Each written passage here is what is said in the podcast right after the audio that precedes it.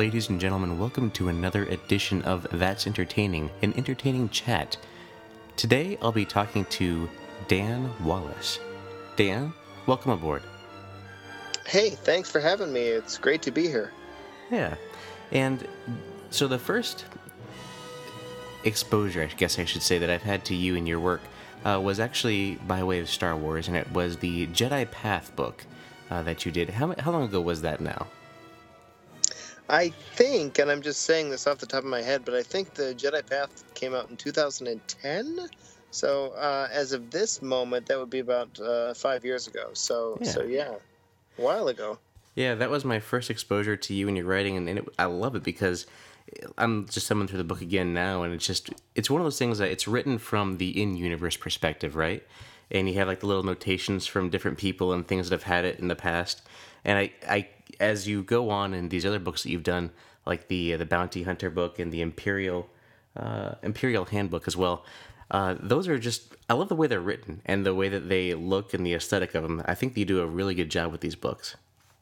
Well, thank you. I, I it was a lot of fun to do those because a lot of the books that I've written, um, I have written a lot of books, but most of the books that I've done, I've written for Star Wars, written for Marvel Comics, uh, D C Comics, um, uh, uh, Ghostbusters, uh, Warcraft, a lot of stuff. But most of the stuff that I do is nonfiction. It tends to be more of the let's explore the workings of this as opposed to let's tell a new adventure in this particular universe.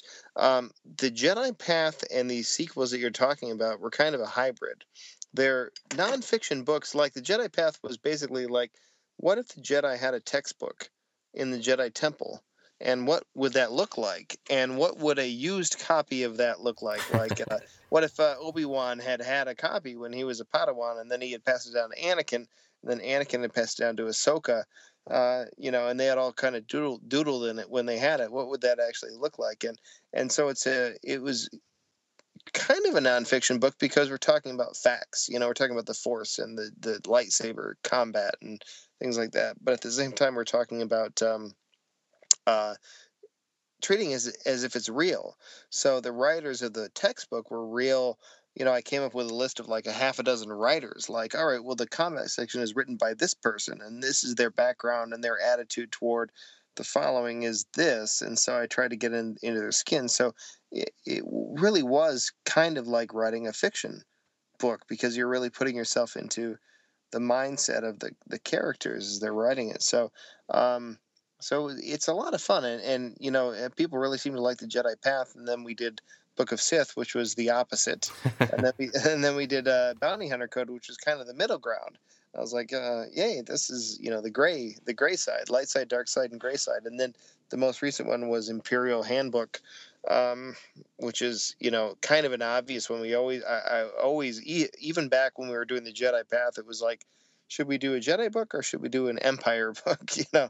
And so finally we did the Empire book. And then uh, um, we kind of took a break from the series because of the new movie coming out. But hopefully at some point I would love to just come back to the series, and it, it, particularly with the new movie coming out. And maybe there's maybe there's something we could do with the Resistance and the First Order or something like that. But uh, T B D. Yeah, I mean, you've got a lot of time to work within that frame, so I mean, I'm sure you could have a, a plethora of books for the Resistance or, you know, the other factions that are announced now too. So I mean, I love, I'm thumbing through the, the book now for the Imperial Handbook, and first of all, I love the black print, and the the edges on the pages are black too. It just, it looks very Imperial, right? And it's just the, a great aesthetic to have, um, and when you look at the the imagery and stuff in these books too, it's actually really cool because you have all those full pages and stuff that have, you know, it looks like people have circled and written their handwritten notes in there, but also it has the pictures of, you know, the the different uh, factions in their armors and things like that. It's really cool. I like, I mean, I appreciate these books really well for, for the artistry. It's, it's, they're really, when you look at them, and you said you kind of writing them as a textbook, and they are very reminiscent of, you know, going to school uh, and having those textbooks and kind of going through that. I, I, I appreciate the the presentation that you put into these. Yeah, and actually you bring up a really good point, which I wanted to make because I'm the writer of these books, but at the same time, a lot of the appeal of them comes from the design. And uh, so I want to give credit to the designers at uh, uh, Becker and Mayer is the company that puts this together. Uh, Rosanna Broccoli, I think, has the, been the lead designer on, on almost all of these books. And so when you pick up these books, it, it really is something that you said with the Imperial Handbook, the cover is black and it's shiny. Like, mm-hmm. It's very sleek, and you can rub your fingers over it, and it's, like, very smooth, right? And then the edges of the pages are completely squared off, mm-hmm. like like completely ninety degree angle, like like just on the nose, and it's and and it's uh, shiny and black and all that. It's very military. It's very precise. And then when you look at the um, the Bounty Hunter Code, it's it's, it's not that at all. It's rough, yeah, because these are bounty hunters. You know, this is something that Boba Fett's been carrying around for, for decades. You know, mm-hmm. so it's all kind of beat, beaten up. And then the Jedi Path is kind of the same way. Like it's it's sort of a worn copy, like like it's old. You know, you you don't have the first press printing. You know, this is something that's been passed down for a long time. And then my favorite was the the Book of Sith, which was when we started to write the Book of Sith. It was the Sith would not have a, a textbook in the same way that the Jedi have a textbook. So it was like, we want to do a Sith version, but we don't, you know, having the, the Sith path wouldn't make sense. Like, they wouldn't have a textbook that they would give to all their students and so on. Like, that's too formalized mm-hmm. for them.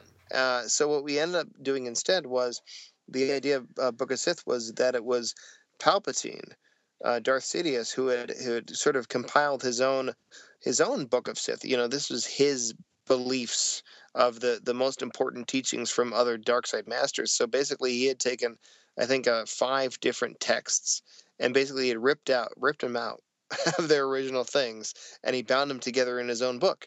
It was mm-hmm. his Book of Sith. It was Palpatine's Book of Sith, you know, like it's because it, the Sith are all about themselves. You know, they're not about passing on their knowledge to the future generations. It's about me, me, me, me, me, me. Right. So it was, it was his. So if it, the, my favorite thing about Book of Sith is, is if you buy it and you look at the, the pages, each section that Palpatine ripped out and bound together is printed on different paper. Mm-hmm. You know, uh, certain ones have like squared off paper, and certain ones have like rough around the edges paper, and certain jagged, ones, yeah. you know, it's it jagged paper, and it, and it's very much uh, trying to sell this illusion that this really is a um, an artifact, you know, and it's not perfect. I mean, obviously we have a copyright page on there and, and so on. But as much as we can, we really tried to make these books feel like they were props almost mm-hmm. from the Star Wars universe. And, and you you know, this is be something that, you know, could be in if you you know magically could step in through the movie screen. You know, that this might be something you would find. Right. Yeah, if you were a character in Star Wars and you were, you all of a sudden, you know, Palpatine's dead, and you come across this book and you're like, hey, what is this? And then you kind of continue on that path. That'd be, that'd be, you know, the ideal situation, right? What you want to see in the new movie, obviously, is Kylo Ren carrying around the Book of Sith, right? Am, am, am I mistaken? that, would, that would be amazing. I would be so happy if that happened. Yeah. I'm not, I'm not holding my, my breath, but uh, but that would be amazing. So I know. So Star Wars books aside, you've done these three, or sorry, four great Star Wars books. I only have three of mine. I need to get the Bounty Hunter one still. And with these ones, at least for the Book of Sith and the Jedi Path, you had the. Uh, they were originally released with these these encasings, I guess you can call them, uh, that had like these little lights and buttons, and it would release the books out. Those were really, really well done as well. Did you have any input or thought on those? Yeah, that's a good that's a good point. A, a lot of people who are buying these books now buy the, the trade editions or the regular book editions, where it's just a book, and it's it's a great book.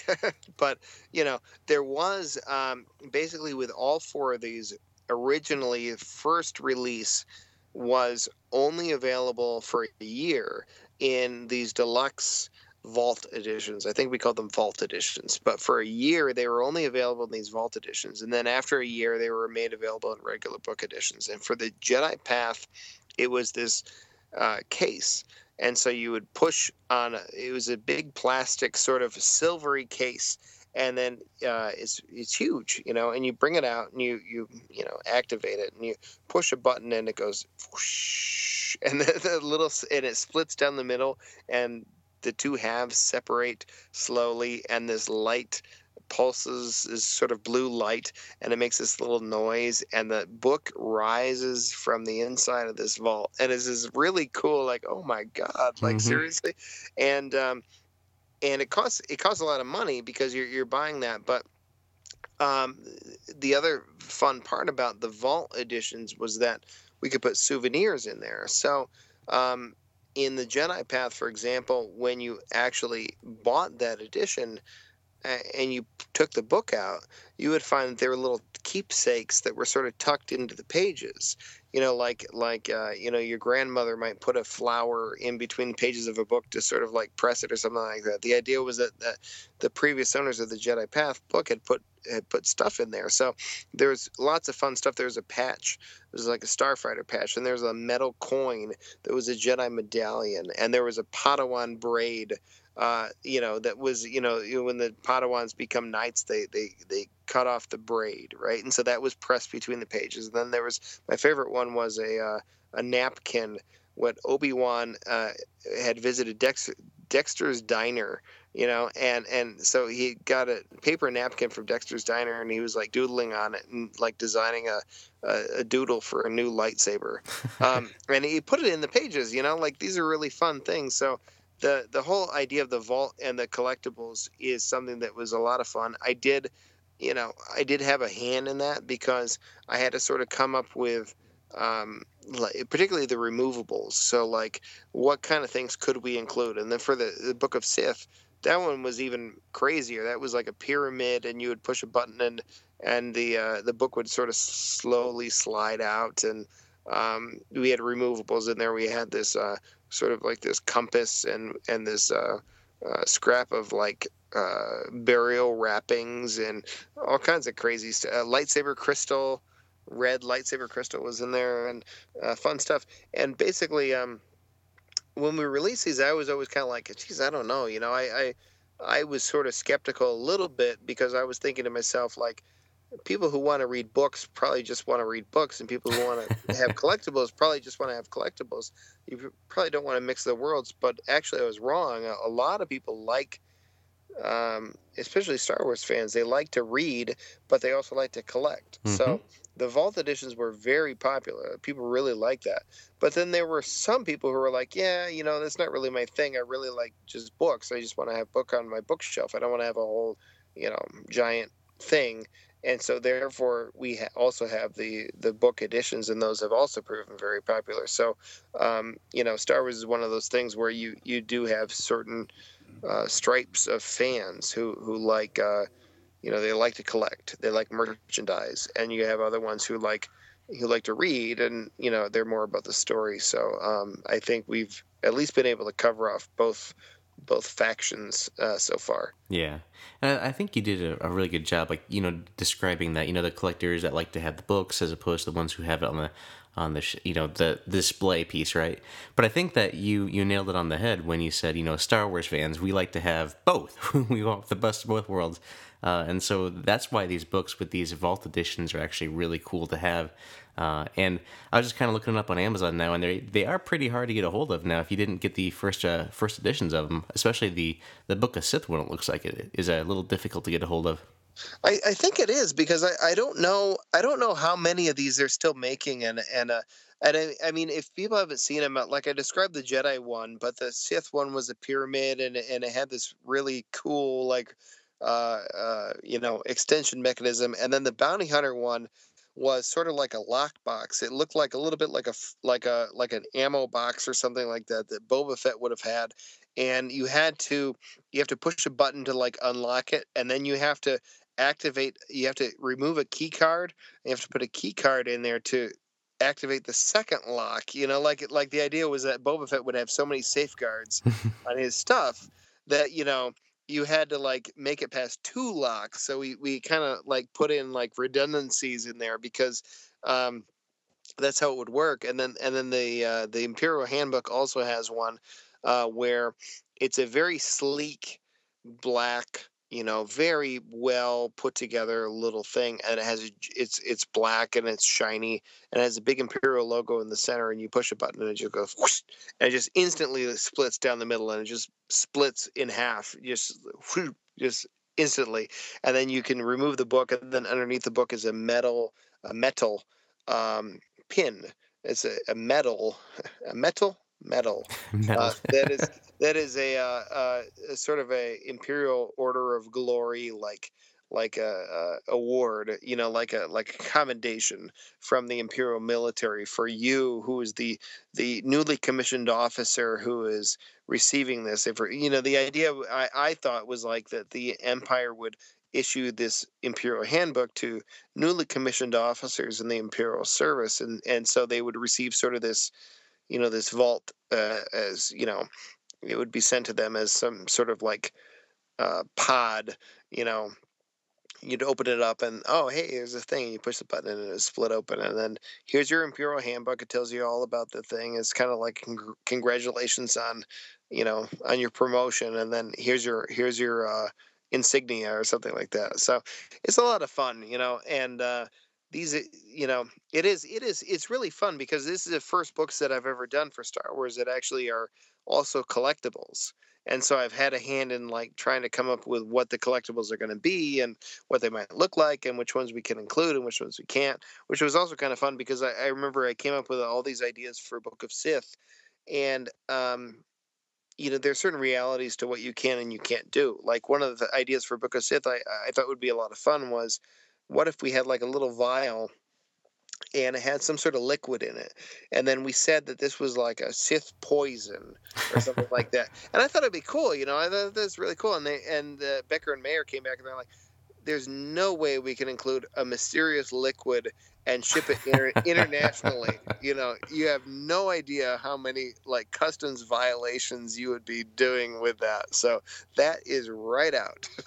Yeah. You know, this is various things like that, and like. Um, I think it was a funny story with a Jedi Path where I was talking about that napkin that Obi-Wan was doodling on. There was something like we there's like a new version of that, or, or they had to come up with the first printing of that had a napkin in it, and then the second printing, they the supplier that was in I think it was a Chinese company that was making the napkins for them went out of business or something like that. So there's actually another edition of the Vault edition where the napkin has been replaced with like a little uh, menu from from Dexter's Diner. Instead of a napkin, it was a menu or something like that. But it's it's like these crazy stories. I don't even know if I have a copy of that, but they were telling me the story that um, you know, you're to some degree you're you know, we're trying to keep up this illusion of it being from a galaxy far, far away, but we're also dealing with the realities of sourcing materials from China, you know. Mm-hmm.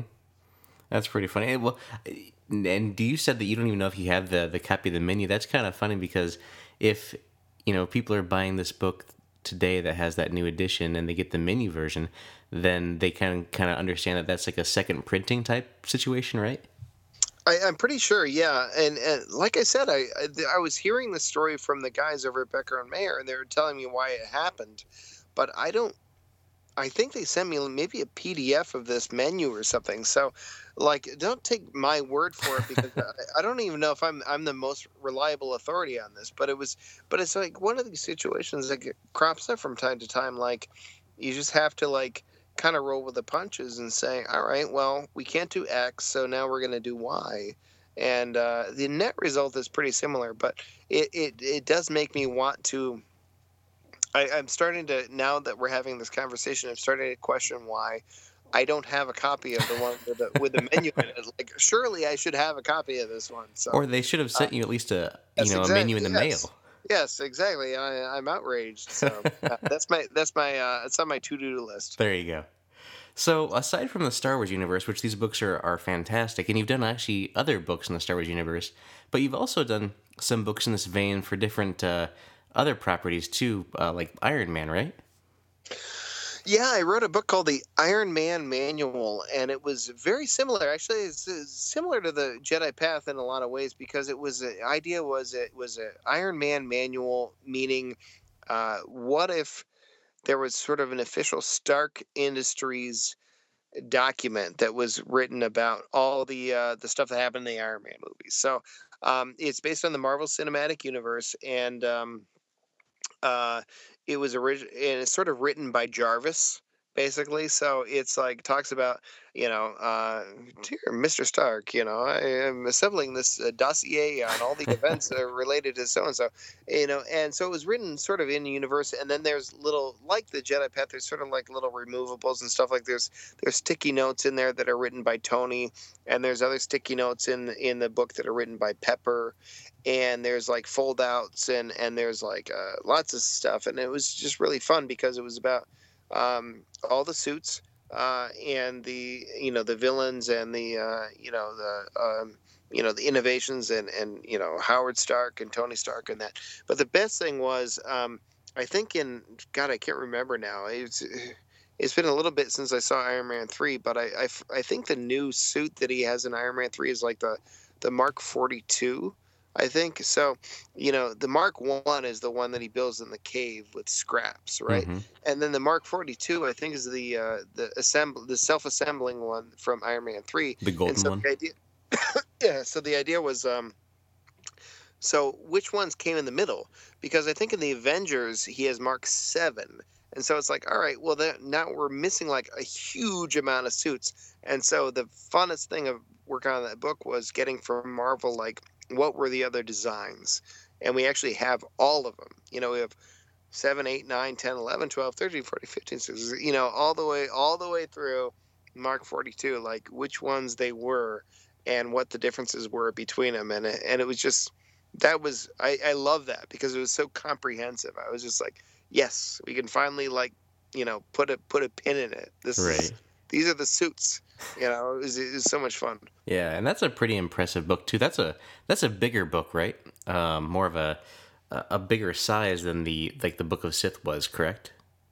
Yeah, it was. It was it was uh, you know, an oversized sort of hardcover book, and uh, it came out I think two years ago. But I mean, it's current through the Iron Man continuity, which obviously they haven't made another Iron Man movie since then, but it had Iron Man one, two, three, and the Avengers in it. So it was, uh, you know, I'm, I'm a huge fan of Marvel comics in general and of the cinematic universe in particular. And so I was, uh, I was super happy to work on that project. It was just lots of fun.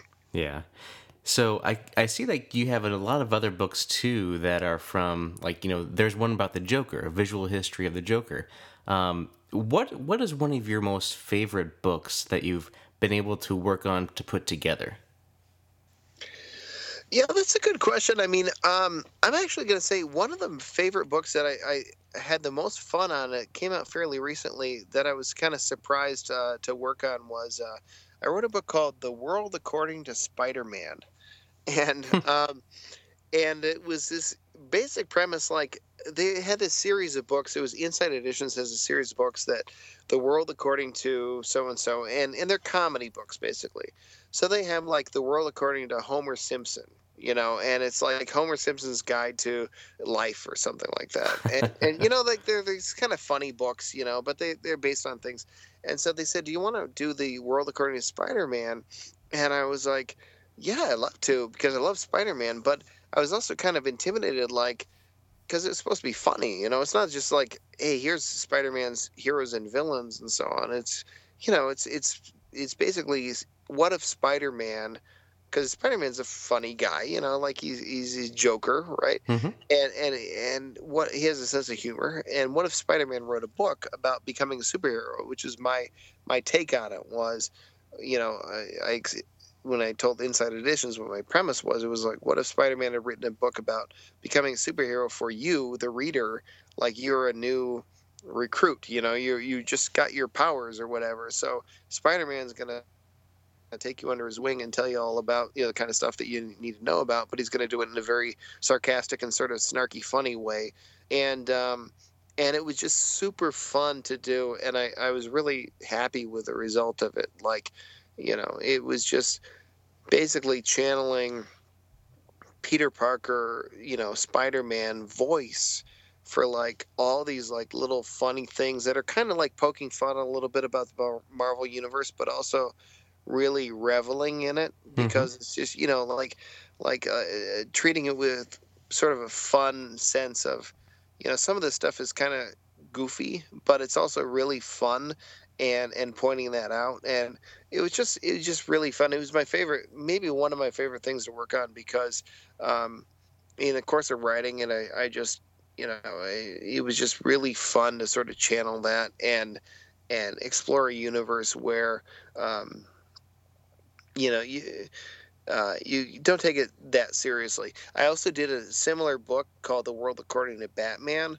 It was, that was cool, but it wasn't as much fun because Batman isn't the kind of character who's like, he's not he's not making jokes, you know? Right. That that book was a lot more straightforward. More you know? more brooding, maybe.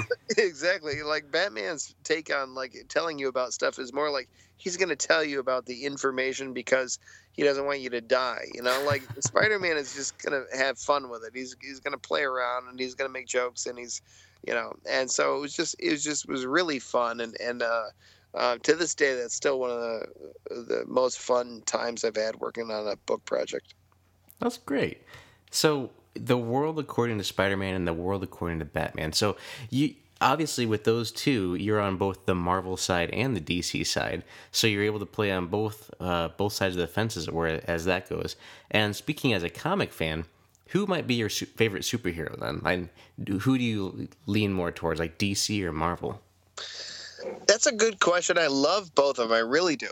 Um, I would say that I, I, I think I have a little bit more skin in the game for D C, just because I've always really liked the sense of history that they have. I mean, they are literally the company that created the American superhero um, in nineteen thirty-eight. I mean, think about that. That's crazy. nineteen thirty-eight, mm-hmm. You know, they've been doing it ever since, you know, Superman and, and Batman came very soon after that, have been published continuously for over seventy-five years. That's crazy.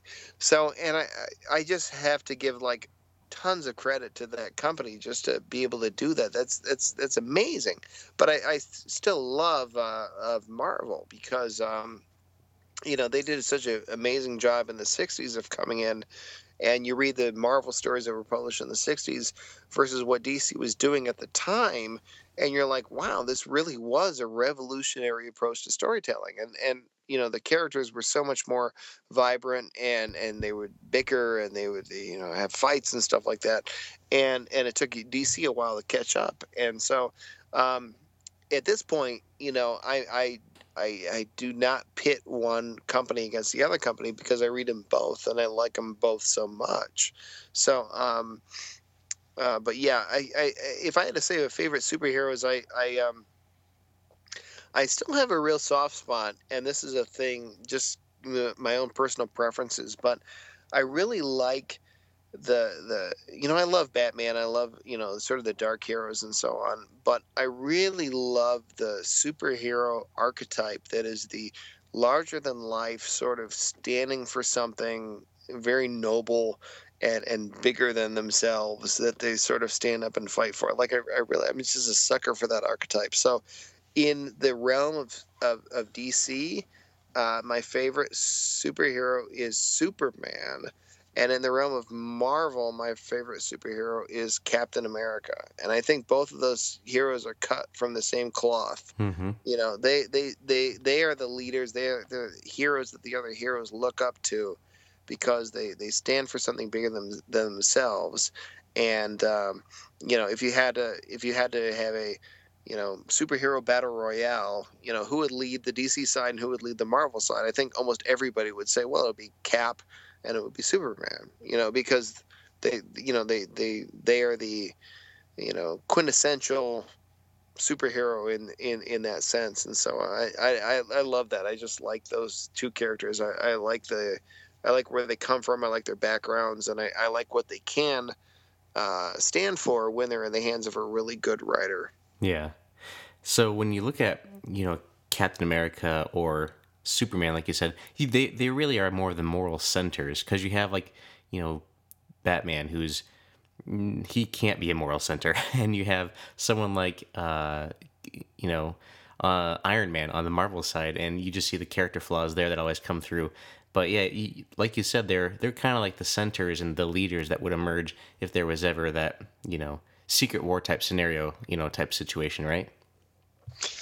Yeah, and and I mean, you need those kind of characters too. Like, you need a Iron Man, you need a Batman, you need those kind of characters. I love those characters too. I, I mean, I completely love them. But you also don't want to have. That's why I like Captain America, and I like um, and I like Superman, because I, you need to have them to sort of prop up the tent. Like, you can't have the other characters existing within the tent without those characters who are who are up there, you know, upholding that. Like, if you try to create your own universe, you did not have a Cap or a Superman, I don't think you could really have an enjoyable thing where everybody was, you know, everybody was sort of like this sort of flawed or morally ambiguous thing. Like, I, I think you need to have these sort of like, um, you know, not to say that Superman or, or Captain America isn't flawed in some way, but but they're they're very they're very uh, old fashioned, you know, mm-hmm. and and and I think it works especially for Cap and Superman, because he, you remember Superman was created in nineteen thirty-eight. And Captain America was created in nineteen forty. So these are literally characters who are older than like your grandparents, uh-huh. you know, but, I, but I think that's why they're, that's why I love them, because they're still around, you know, and, and there's, there's this sort of like old fashioned, uh, uh, morality to them, which I'm not saying is, is the way to go, but I'm saying it's great to have that as a, as a point on a continuum.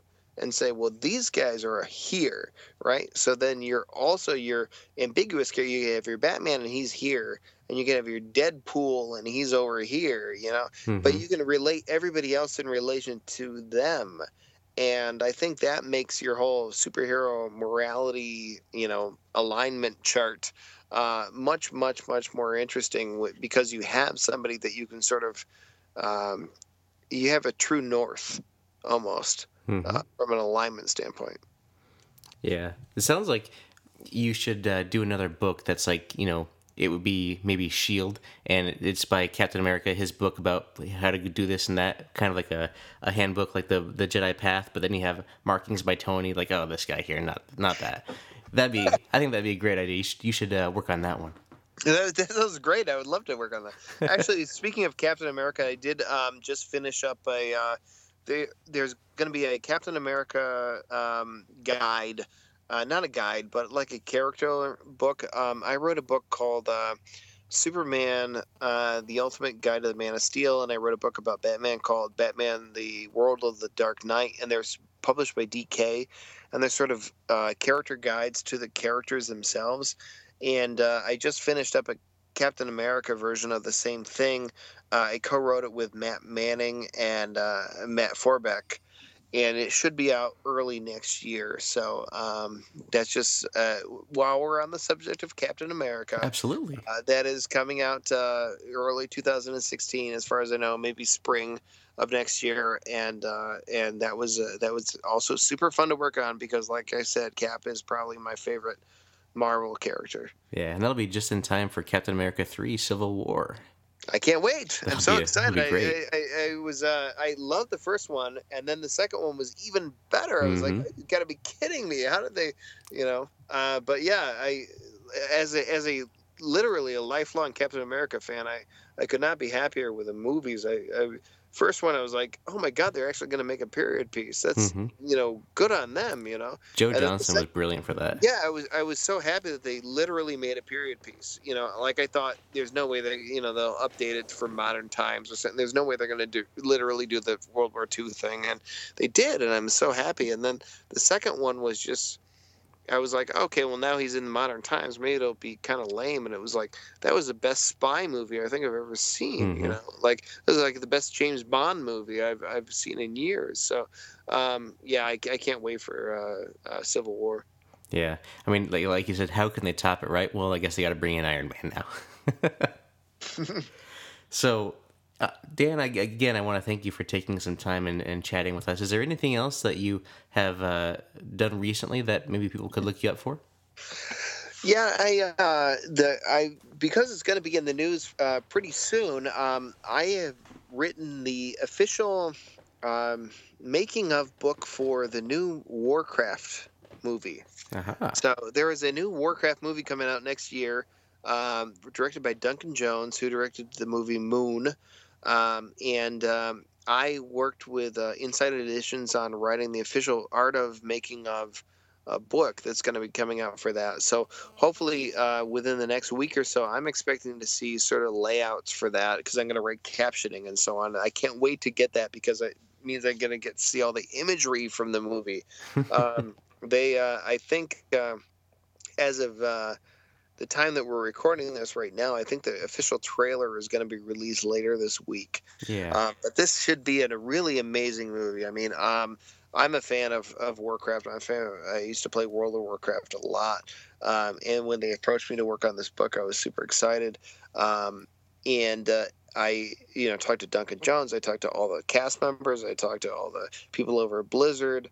Um, I talked to, you know, the dialogue coaches. You know, I talked to the art production design. I think I, I conducted almost like between thirty to forty interviews to to do this book. And, um, Uh, including a lot of people over at I L M who worked on the motion capture for the orcs. And uh, I really, I have not seen the final footage, but from everybody that I talked to, I just get this really solid sense that they, uh, this is really something that is just going to be just uh, astonishing, you know, to, to, to look at. Yeah. Uh, and so I, I, I can't wait. I've read the script. I, I think it's, I think it's a really great, solid story and a really, really compelling introduction to this universe.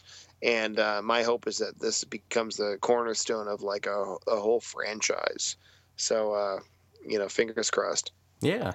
Yeah. I've heard nothing but like good praise coming out of it. And, you know, the, the technology that they've used to, to create the effects that they have, it's, it's been a long time coming, but I think it's going to be great when it actually does arrive.